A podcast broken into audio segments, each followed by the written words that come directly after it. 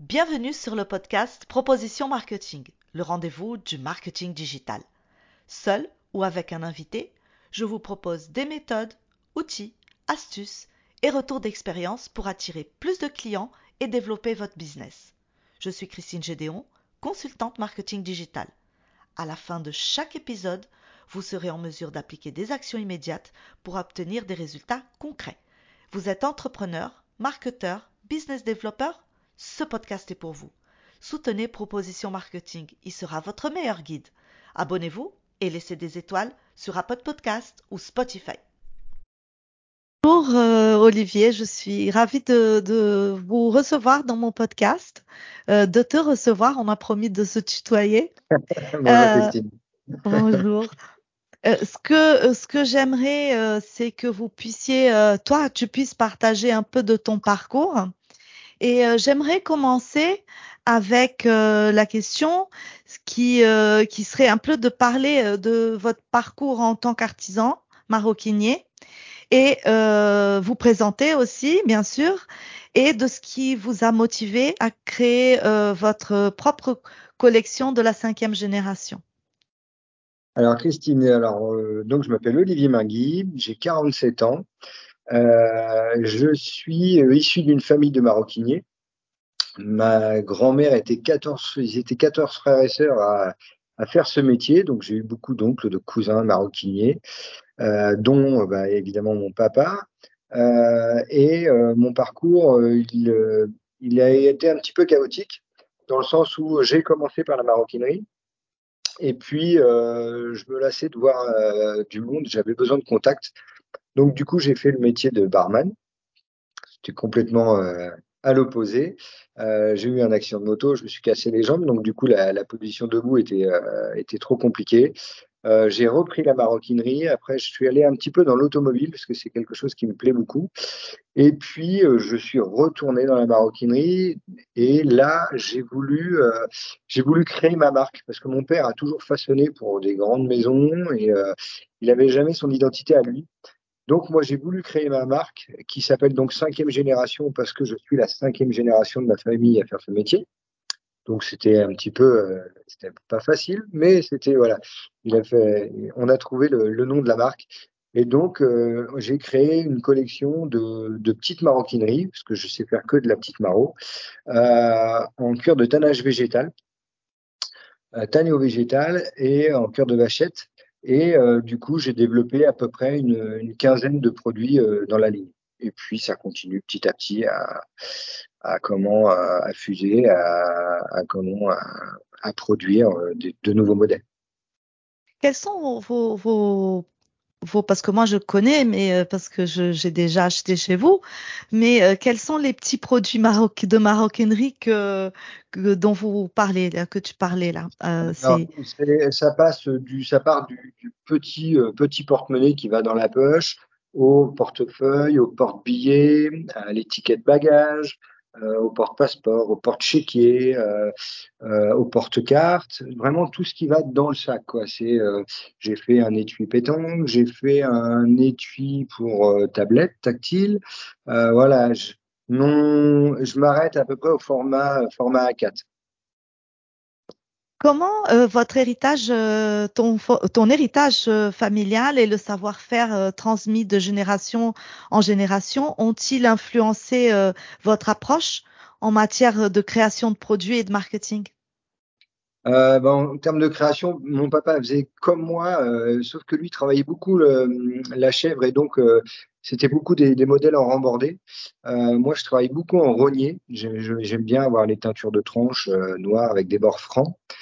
Et, euh, et puis après, euh, bah pour, pour pouvoir promouvoir tout ça, on, a, euh, on a fait comme tout le monde. On a travaillé sur les réseaux, beaucoup sur les réseaux.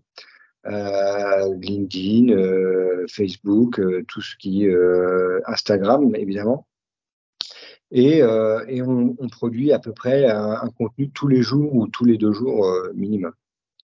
Quel est le, le réseau social euh, qui euh, marche le mieux pour vous? Pour nous, c'est LinkedIn. C'est 80% de notre, oui, 80% de notre chiffre est fait par LinkedIn. ta clientèle est plutôt euh, B2B B2C Oui, c'est ça. B2B Oui, oui. oui, oui. Et Plus puis, euh, B2B que B2C euh, ouais, oui, oui, plus B2B que B2C. Et, euh, et après, euh, voilà, euh, il me, les 20% de chiffres qui me restent, c'est vraiment cinquième génération. Euh, là, euh, la collection cinquième génération euh, via notre site internet avec une vente en ligne. Et puis maintenant, on est sur un romanche depuis six mois et on a la chance d'avoir pignon sur rue, ce qui fait qu'on a fait notre atelier dans la boutique, ce qui fait qu'on vend aux gens, les gens nous voient travailler, donc c'est vraiment sympa, on peut échanger un petit peu sur le métier. À part les, les réseaux sociaux, euh, vous, faites aussi euh, chez Cinquième Génération des campagnes euh, sur euh, les réseaux. pas, vous faites pas de campagne payante, AdWords, non? Rien de Non, ça? non, on a, on a, on a essayé au, au tout début, on a vu qu'il n'y avait pas de retour. On a essayé les influenceurs, on a été très demandé par les influenceurs, on n'a pas eu de retour non plus du tout. Ça n'a pas fonctionné pour nous.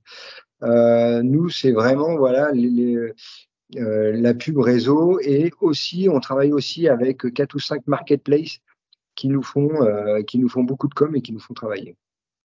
Et vous faites aussi euh, des, des campagnes de newsletters? Vous envoyez des newsletters aux clients? Non, pas encore. Non, pas encore. Euh, Pour l'instant, on relance nos clients, euh, nos clients habituels euh, sur des devis qui, avaient été demandés où on n'a pas eu de Oui, réponse, ou voilà, on a, ouais, on a, on a un suivi.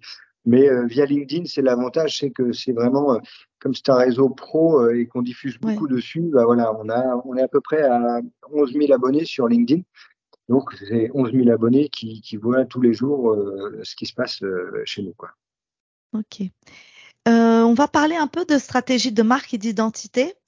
La Mhm. cinquième génération, elle est plus qu'une simple collection de maroquinerie. Comment avez-vous construit euh, l'identité de votre marque et comment celle-ci se reflète dans votre euh, stratégie digitale? Alors ça, bah voilà, maintenant, euh, je pense qu'on on vend un produit, mais on vend aussi une histoire. Voilà, et mon histoire, c'est bah voilà, celle de ma famille, euh, de mes grands-parents, de mon père, de, donc de moi qui ai, euh, qui ai fait ce parcours, euh, d'avoir appris la maroquinerie, et puis après d'avoir lâché, d'avoir repris. Enfin, la vie a fait que, bah voilà, il y a des, il y a des petits aléas. Et puis, donc, c'est quand j'ai repris, et là que j'ai voulu me lancer tout seul, que je voulais donc lancer cette, cette ligne. Bah, il a fallu trouver un nom, donc voilà, c'était, ça a été assez compliqué. Puis après, ça a été un peu évident. Et euh, j'ai rencontré quelqu'un, j'ai fait une formation sur le, le design, et j'ai rencontré un, un calligraphe Ouais, avec qui je discutais, et j'étais en train de lui dire, bah voilà, je suis en train de monter euh, ma marque qui s'appelle Cinquième Génération, et j'ai aimé trouver un logo, et, et on a parlé dix minutes comme ça, et puis il a pris, euh, il a pris un, un comment, c'était à l'encre de Chine, et il m'a fait un dessin comme ça, ce qui me passait par la tête par rapport à mon histoire, à ce que j'avais vécu, euh, à ma, à la comment, à, à mon métier manuel. Et donc, euh, il m'a tracé cette palme. C'est un peu, c'est une palme, c'est une main. Et donc, euh, bah voilà, euh, le- ça, ça dessine un peu, euh, un peu une main, les cinq doigts de la main, cinquième génération. Enfin voilà, c'était un petit peu le, le clin d'œil. Et ça s'est fait comme ça. Et, et du coup, je lui dit stop, c'est très bien. on a scanné la chose. Et puis voilà, on est parti de, de là pour pour pouvoir après euh, promouvoir cinquième génération et partir avec une, une identité. En tant qu'artisan, comment parvenez-vous à maintenir un équilibre entre la tradition et l'innovation, en particulier dans le contexte du marketing numérique? Euh, et ben ça, c'est ça, c'est toujours un petit peu. euh, on reste, euh, mes produits restent vraiment euh, euh, artisanaux et, et manuels. Enfin, et donc je pense que c'est ce qui fait qu'on sort du lot parce que justement c'est toujours des contenus où on, euh, où on nous voit travailler avec ma femme, on voit travailler, on voit découper, on voit toutes les phases de la toutes les phases de, de, de construction justement d'un porte-monnaie ou euh, Ouais. Ou d'une pochette où donc on part de la peau, la découpe, euh, le, le, le désépaissir les cuirs, le filetage, la teinture, tout ça. Et je pense que ça, bah voilà, on a réussi à, à garder le côté artisanat et à montrer un petit peu ce qu'on fait et c'est ce qui permet de nous faire du, des contenus digitaux. Oui. Et c'est, ça crée une proximité aussi parce que c'est une façon de montrer ton savoir-faire et euh, les gens, ils aiment bien ça. Euh, exactement, exactement. Et pour les qui, pour les pros pour qui on travaille, en plus, comme euh, souvent, on leur demande leur accord pour savoir si on peut justement diffuser avec leur marque euh, quand on est en train de, de monter des. Et donc pour eux, c'est super intéressant parce que ça leur permet de relier ça et d'être euh, un peu plus éthique en faisant travailler justement un artisan français qui est pas très loin de chez eux. Et donc c'est gagnant-gagnant pour tout le monde, quoi. C'est vraiment. Exactement. Et ça vous fait du bouche à oreille. Exactement, voilà. Ouais. Euh, on va parler maintenant de création de contenu et engagement. Les plateformes euh, de médias sociaux offrent de nombreuses euh, opportunités pour raconter des histoires. On revient aux histoires. Comment utilisez-vous le contenu visuel et narratif pour susciter l'engagement de votre audience en ligne? Alors ça, pour l'instant, on l'a pas fait. On n'a pas, on n'a pas travaillé dessus. On, l'a vraiment fait ça nous sur notre site. L'histoire, elle est vraiment sur le site internet où on, explique un petit peu euh, comment ça a fonctionné, comment ça s'est développé. Maintenant, euh, c'est vraiment nous. Euh, je pense que l'histoire, elle est, elle est un petit peu, elle est au jour le jour, quoi. Quand on justement, quand on, diffuse des vidéos, des, euh, on amène toujours à cinquième génération et puis quand on, on est en, en, relation avec le client, euh, qu'on échange par rapport sur un, par rapport à un, comment à un projet, euh, je l'envoie toujours sur mon site pour justement euh, lui montrer ma vitrine un petit peu, mon savoir-faire, et oui. puis qu'il n'hésite pas justement à, à regarder comment euh, comment comment j'en suis arrivé là et de lire cette petite histoire qui, qui est qui je pense qui est intéressante parce que bah voilà c'est ce qui fait partie du ce que je vous disais tout à l'heure, maintenant, on vend euh, 50%, c'est le produit et c'est 50% l'histoire. C'est, c'est vraiment ce que, ce que ça dégage. Le produit qu'on, qu'on fait, en vérité, il, c'est pas vraiment un produit euh, fini comme ça. C'est pas un porte-monnaie. Non, il est passé par plusieurs étapes. C'est vraiment tout ce qu'on, qu'on essaye de, de montrer, de valoriser. Est-ce que vous avez une expérience où la création de contenu euh, a joué un, rôle clé dans la croissance de la visibilité, de votre visibilité en ligne et euh, dans l'établissement des relations avec euh, vos clients? Oui, je pense. Mais nous, on n'a pas fait de formation. Enfin, vraiment, on, l'a fait vraiment. On a appris sur le tas hein, pour, pour pouvoir diffuser. Et, et Delphine, ma femme, elle, voilà, c'est quelque chose qui qui comment euh, qu'elle elle aime bien, elle aime bien pouvoir euh, bah, justement partager un petit peu tout ce qu'on fait. Donc c'est vraiment euh, c'est fait vraiment comme ça. Parce que c'est authentique. voilà, c'est ça. Ça reste vraiment authentique. Alors évidemment, on n'a pas un atelier en bazar, on essaye de toujours avoir quelque chose de propre, avoir un fond, avoir. Mais mais voilà, c'est fait. Je suis en train de marquer des pièces. Ma femme me dit ah ben attends, j'ai pas eu le temps de hop, elle vient à côté de moi tout se fait avec le téléphone ou avec un trépied, mais c'est vraiment, euh, voilà, c'est vraiment euh, artisanal aussi euh, au niveau, au niveau de, de, de la communication. Et c'est intéressant de partager ça parce que euh, beaucoup d'entrepreneurs et d'artisans euh, comme vous qui ont une petite marque, euh, et parfois la, la, marque elle grandit euh, même beaucoup, euh, ça commence toujours par cette, par l'histoire et par une authenticité. Et on, ce qui est important, c'est que les personnes qui veulent aussi développer leur leur activité ne pensent pas qu'il faut faire des choses mirabolantes pour pour réussir dans la communication en ligne. Voilà.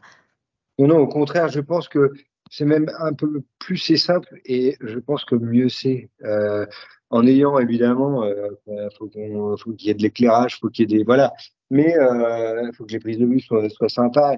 Mais je pense que plus c'est simple et plus c'est authentique, comme vous dites, et, et plus ça donne envie d'aller voir, d'aller, parce que je pense que maintenant on, on cherche vraiment l'authenticité, et c'est pour ça que je, il y a, y a vraiment quelque chose à faire au niveau de l'artisanat euh, le, les gens ont besoin de, de, de, repères, de, dans la société de consommation où on est, où tout va vite, où tout. Euh, je pense que c'est vraiment bien de, de pouvoir.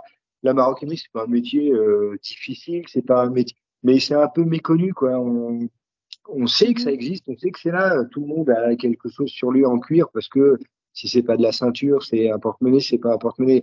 Il y a toujours quelque chose. Il y a le cuir, il, est là depuis euh, des siècles et des siècles. Mais c'est vrai qu'on se pose, euh, on se pose pas la question. Et euh, moi, ma femme qui était ingénieure en environnement, qui n'était pas du tout dans le dans le cuir, quand elle a vu toutes les étapes pour fabriquer un portefeuille, par exemple, elle hmm. était surprise. Elle m'a dit, mais je pensais pas qu'il y avait autant d'étapes pour pouvoir avoir ce petit produit fini. Et c'est vrai que du coup, le fait de partager tout ce qu'on fait, tout, toutes, euh, toutes les étapes de, de, de travail, de, de découpe, d'assemblage, je pense que c'est intéressant et je le vois puisqu'on voit bien les retours que l'on a sur ce qu'on sur ce qu'on diffuse. C'est une manière aussi de se différencier de la concurrence parce que ah oui, mm. exactement. Euh, on va parler un peu de défis et adaptation. Les artisans, ils ont parfois du mal à s'adapter à l'environnement numérique en qui est en constante évolution. Quels défis euh, avez-vous rencontrés dans le processus d'adaptation de votre savoir-faire traditionnel au monde du marketing digital euh, le défi, ça a été de trouver euh, les bons mots, les bons, les bons, de trouver les, ce qui allait être réceptif, quoi, à, nous, à, ce qu'on allait diffuser.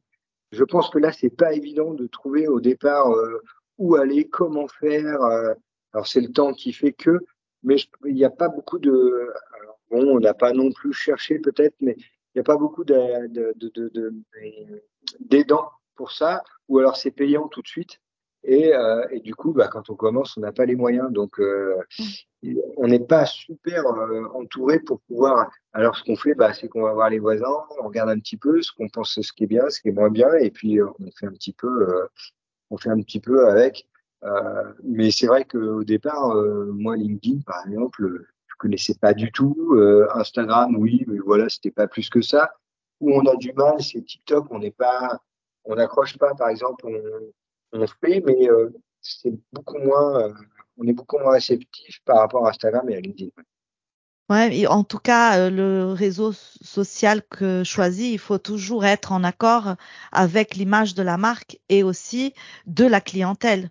Bien Votre clientèle est sur, sûrement n'est pas sur ligne, euh, sur TikTok. Exactement, exactement. Euh, voilà. Donc sur Instagram, on, y, on, on, a une clientèle qui est un peu plus. Et je pense qu'il qu diffuserait encore mieux peut-être euh, si on voulait euh, faire que du particulier, ce serait Facebook, parce que voilà, c'est des gens qui ont, euh, qui ont mon âge entre 40 et 50 ans. Et ben voilà, c'est plus la cible que l'on vise entre 30 et 50 et 60 évidemment, mais et d'où et je pense que c'est pour ça que en termes de, de vente aux particuliers, on n'est pas très très très fort parce que je pense que là-dessus on communique pas peut-être pas autant que sur LinkedIn où là vraiment c'est ce que l'on recherche en même temps. Hein. Nous on recherche vraiment plus à faire du B2B, du B2C que, euh, que de la vente euh, directe. Euh, il y a une question ici que j'avais élaborée. Comment est-ce que vous gérez les retours clients en ligne? Maintenant, vous et vous maintenez la réputation de votre marque. Euh, lorsque vous vendez des produits de haute qualité euh, dans un environnement en ligne où les opinions euh, sont assez variées? Mhm. Le retour, je vois pas trop. Vous n'en avez pas des retours clients? Non, franchement.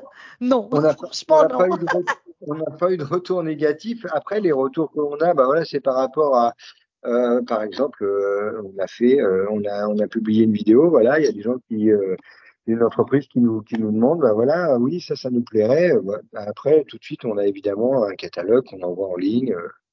Bien sûr. Donc voilà. Mais sinon, non, on n'a pas de retour, euh, on n'a pas eu de retour négatif sur tout ce qu'on avait fait. Il n'y a pas quelqu'un qui nous a dit, non, ça ne nous a pas plu ou euh, on n'a on a pas eu à gérer ça. Un petit, pour finaliser, euh, des conseils pour les artisans et les entrepreneurs. On va commencer par une question. Quels conseils donnerez-vous aux artisans et entrepreneurs qui cherchent à promouvoir leurs produits artisanaux de manière efficace sur Internet? Ben voilà, je pense que c'est les réseaux. Encore une fois, euh, alors tout dépend ce que l'on veut faire. Si euh, si on veut faire du B2B, B2C, c'est LinkedIn. Ça, mais c'est vraiment, mais c'est un réseau mais hyper puissant. Enfin, nous, on s'en est rendu compte. C'est un ami de, c'est un ami de nous qui nous a dit mais si, il faut y aller. Euh, et franchement, mais c'est énorme. Et ensuite, bah, c'est les réseaux, euh, c'est les réseaux que l'on connaît. Hein. De toute façon, il y a que ça qui est gratuit et qui pourra, euh, qui a une, vraiment une visibilité énorme. Quoi. Après, voilà, le, ce qui est le plus compliqué, je pense, et c'est pas trop moi qui m'en occupe, donc euh, c'est un peu compliqué euh, pour moi de vous. Mais voilà, c'est de trouver les bons mots clés, quoi, les hashtags, les pour voilà pour sortir du lot et, et savoir connaître votre cible et, euh, et pouvoir euh, et ben, le faire le, faire voir, quoi, le faire savoir. Je pense que c'est c'est là où, euh, où c'est le plus le plus compliqué. Enfin, quel message aimeriez-vous transmettre aux auditeurs qui aspirent à suivre leur passion et à créer leur propre entreprise tout en respectant les traditions et le savoir-faire? Leur, Moi, je leur dis, allez-y, foncez. parce que franchement, alors moi, c'était facile de foncer parce que j'ai eu la chance euh, de comment euh, de faire ça de père en fils. Donc euh, le savoir-faire, je l'avais, j'ai récupéré un peu de matériel, donc j'avais pas trop d'investissement, j'en ai eu, mais j'en ai pas eu de trop. Donc pour moi, c'est assez facile. J'ai une chance, euh, voilà, quoi, franchement, euh, que, que, beaucoup de gens n'ont pas. Mais euh, je pense que avec ce que l'on vit en ce moment, avec avec tout ce qui se passe, je pense qu'il est important de faire ce qu'on a envie de faire et et je et en plus, quand c'est quelque chose qui vous passionne, qui vous, qui vous donne envie euh, le matin, et voilà, quoi, je pense qu'il faut foncer. Il y, a, il y a plein de choses à faire encore. Et au contraire, je pense qu'il y en a, on a plus de, on a de plus en plus de, d'ouverture de, au niveau de l'artisanat. L'après-Covid a fait vraiment que euh, le Made in France revient en force. Enfin, nous, on l'a ressenti, on l'a vraiment ressenti. Euh, je le vois dans les goodies que l'on fabrique. Euh, c'est des goodies qu'on ne fabriquait plus, plus avant. Tout venait de Chine. Et depuis, euh, depuis la Covid, on a eu vraiment un, un gros retour euh, sur le Made in France. C'est le retour à, comment dire, à l'essentiel, aux choses qui sont, c'est, tout est tellement industrialisé, tout est tellement made in Chine que les gens, ils veulent quelque chose de valeur, c'est-à-dire oui. une, une, valeur ajoutée, quelque chose qui, qui représente. Euh, on n'achète pas un objet comme ça euh, juste pour avoir l'objet, en fait. Ça. Nous, ici, vous voyez, là, dimanche dernier, on était fermé. Euh, il y a quelqu'un qui me laisse un message sur le, sur le mail en me disant Est-ce que vous êtes ouvert demain? Parce que euh, c'était des, des, comment, euh, des vacanciers, des touristes. Euh, Est-ce que vous êtes ouvert demain? Parce qu'on repart demain, mais on a vu vos porte-clés en vitrine et on aimerait ramener quelque chose d'Aromanche, mais qui a été fabriqué à Aromanche. Voilà. Et quand on entend ça, on se dit, bah voilà, tout n'est pas perdu. Quoi. Il, y a, il, y a, il, y a, des gens qui, comme vous dites, qui ont envie d'acheter quelque chose, mais mais que quand ils vont regarder leur porte-clés, quand ils vont l'offrir, ou quand ils vont le ramener chez eux, quand ils vont là-bas, ils vont dire ah oui c'est vrai, on avait été dans une petite maroquinerie à Romanche. Il y a un souvenir, il y a vraiment un souvenir de vacances et, et quelque chose. Et la démarche pour eux c'était aussi important, bah voilà, de faire travailler un petit artisan qu'une boutique de souvenirs avec une tour Eiffel de, qui venait de Chine quoi. Exactement. Est-ce qu'il y a quelque chose que vous aimeriez euh, ajouter quelque chose que qu'on n'a pas parlé, qu'on n'a pas échangé? Non, ce que j'aimerais ouais, ajouter, c'est que bah, j'ai encore reçu ce matin quelqu'un, une femme qui était dans le social. Elle est venue me voir.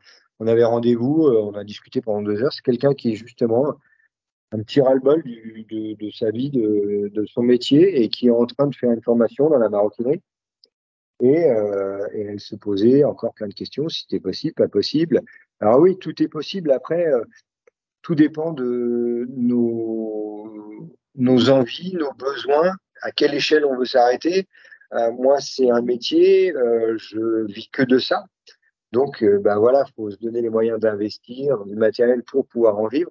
Et à côté de ça, il y a des gens qui, là, c'était une femme qui était mariée, donc son mari était là et elle voulait faire évidemment pour gagner un peu sa vie, mais elle n'attendait pas que ça pour ça. Donc, euh, je lui ai dit, mais allez-y, foncez, il n'y a pas trop d'investissement à ce moment-là pour commencer à faire quelque chose. Et, euh, et d'après sa formation, elle était mais trop contente. Elle était contente de, de partir d'une peau le matin et le soir d'arriver à un produit fini. Elle disait mais c'est vraiment gratifiant. Et j'ai bah oui voilà c'est ce qu'on vit tous les jours quoi. C'est vrai que c'est alors moi, pour mon métier, pour la maroquinerie, mais que ce soit pour la céramique, pour tout, enfin, je trouve ça, il y a, il y a vraiment plein de beaux métiers. J'en ai rencontré pas mal quand on a fait des, quand j'ai fait des formations, euh, des céramistes, par exemple, des, euh, il y avait, euh, il y avait les ébénistes, enfin, tous ces métiers-là, mais c'est magnifique, ça donne envie de, et en plus, ça donne envie de mélanger les matières. Il y a des choses où on peut faire plein de choses avec justement plein de, Là, j'ai, par exemple, avec le lin, euh, j'ai fabriqué une ceinture euh, à mélanger avec du lin, par exemple. J'ai mélangé le cuir, le lin. Le lin, c'est chez nous, c'est la Normandie, donc je voulais faire. Mm. Enfin, il y a plein, plein de choses à développer et, euh, et à faire. C'est donner du sens à ce qu'on fait un peu tous les jours. C'est exactement ça. Et puis, a un âge en plus où on a la chance de savoir ce qu'on veut et ce qu'on veut plus. Et, euh, et voilà quoi. Et donc, bah, maintenant, on sait ce qu'on nous on veut. On veut faire ce métier-là. On veut, on veut montrer un petit peu aux gens comment ça fonctionne. On, on cache rien, voilà. Et c'est au contraire, je trouve que c'est sympa de, de pouvoir et de donner envie aux, gens de pourquoi pas faire maroquinier. Il y a de la place pour tout le monde. Donc, Si quelqu'un veut échanger avec vous, euh, où est-ce que quel est le meilleur endroit? La messagerie LinkedIn, un mail? oui, si c'est un mail, je peux mail, laisser sur le site. Qu'est-ce qui exactement. Les deux, euh, LinkedIn, le site, euh, il y a vraiment, j'ai mes coordonnées qui sont aussi sur mon site téléphonique. Donc euh, voilà, après, on n'est pas toujours dispo, mais on prend le temps et euh, ensuite. Et... Mais au contraire, oui, oui, quand je peux le faire et que ça peut aider quelqu'un à, à savoir si c'est bon pour lui ou pas, euh, enfin dans mon métier à moi, hein, évidemment, euh, par rapport à leur stratégie, euh, au contraire, moi, je, si je peux aider, au contraire, ça me fait plaisir. Alors, tous ceux qui sont intéressés, je vais laisser dans la description les coordonnées de Olivier. Voilà. Olivier, je vous remercie énormément pour avoir accepté de faire ce podcast avec Proposition. Marketing. Merci de m'avoir, ouais. C'est vraiment un honneur et un plaisir parce que l'histoire est vraiment incroyable. Oui, oui, oui, on a, on, on- c'est vrai qu'on a eu, on a eu de la chance et puis c'est pas fini, mais, euh, mais oui, on, a eu cette chance de, d'en arriver jusque là, quoi. Franchement, c'est vraiment, c'est vraiment sympa. Et merci à mon papa parce que j'ai mon papa qui a 74 ans et qui travaille encore parce qu'il est passionné. Il a peur de s'ennuyer dans son canapé, donc il travaille encore et il travaille. Euh, Il a un client, ça fait 40, un peu plus de 45 ans qu'il a un client et voilà, quoi. Il, il a du mal à décrocher. Je pense que ça va venir, mais, euh, mais il a du mal. Il travaille avec vous? Non. Non, on travaille ensemble il y a encore euh, six mois. Et puis quand on a déménagé, donc euh, bah, il a gardé son atelier. Et puis moi, j'en ai remis, j'en ai reconstruit un ici à Romanche. Mais oui, oui, sinon on travaille ensemble. euh, On a travaillé beaucoup ensemble. Et, euh, on a, on a été dans d'autres entreprises ensemble aussi. On, on a fait pas mal de choses ensemble. Et puis j'avais mes- j'avais mes frères. euh, J'ai euh, mon frère aîné qui est chez Vuitton. J'ai ma nièce qui est chez Hermès. Enfin voilà, on a vraiment toute la famille est, est piquée dans la maroquinerie. C'est chouette ça. Très sympa. Ouais, Bon, Olivier, on va se quitter. Euh, merci beaucoup. merci. Au revoir. Et à bientôt. C'est la fin de cet épisode. Merci beaucoup de votre écoute. Si vous avez des questions ou si vous souhaitez me proposer de nouveaux invités ou une thématique à aborder, n'hésitez pas à me contacter sur LinkedIn ou Instagram. À très bientôt pour un prochain épisode.